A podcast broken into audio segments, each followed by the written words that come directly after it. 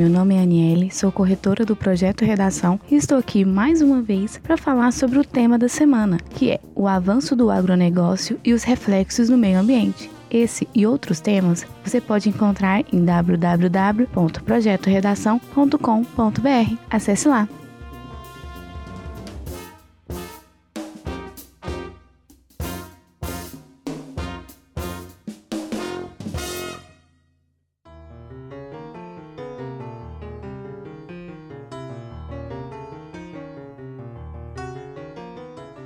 O Brasil é um país, como sabemos, de grandes extensões territoriais, com diversidade climática, o que possibilita a agricultura e a agropecuária. O agronegócio está ligado a essas duas atividades e toda a tecnologia que está por trás dessas produções, a relação comercial e industrial que envolve tal negócio.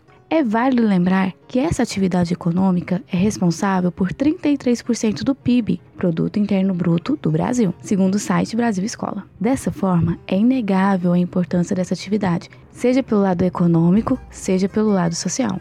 Todavia, o avanço do agronegócio traz consigo, além dos benefícios, muitos problemas ambientais, e é justamente sobre isso que é preciso debater. Quais os reflexos dessa atividade econômica do meio ambiente?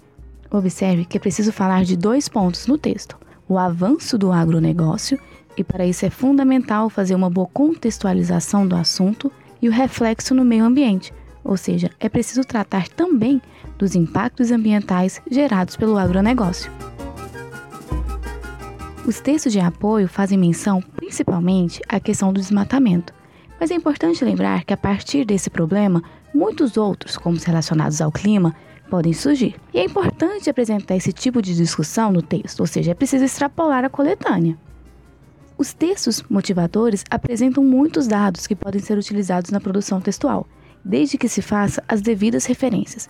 Além disso, há a apresentação de duas imagens, sendo que a última nos faz refletir sobre uma possível proposta de intervenção, uma vez que envolve alternativas sustentáveis de produção. Por isso, é importante ler e refletir sobre os textos da coletânea, ok?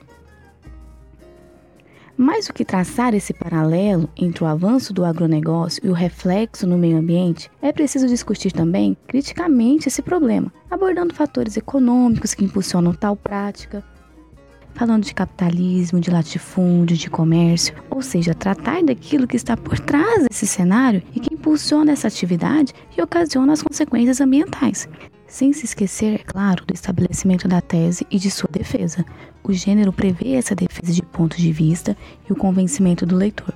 Por isso é preciso ser claro e explicar todos os pontos abordados, para que não haja dúvidas e que a compreensão do texto e das ideias não seja comprometida. Espero que eu tenha ajudado a entender um pouquinho melhor sobre o tema, então vamos produzir. Abraços e até a próxima semana!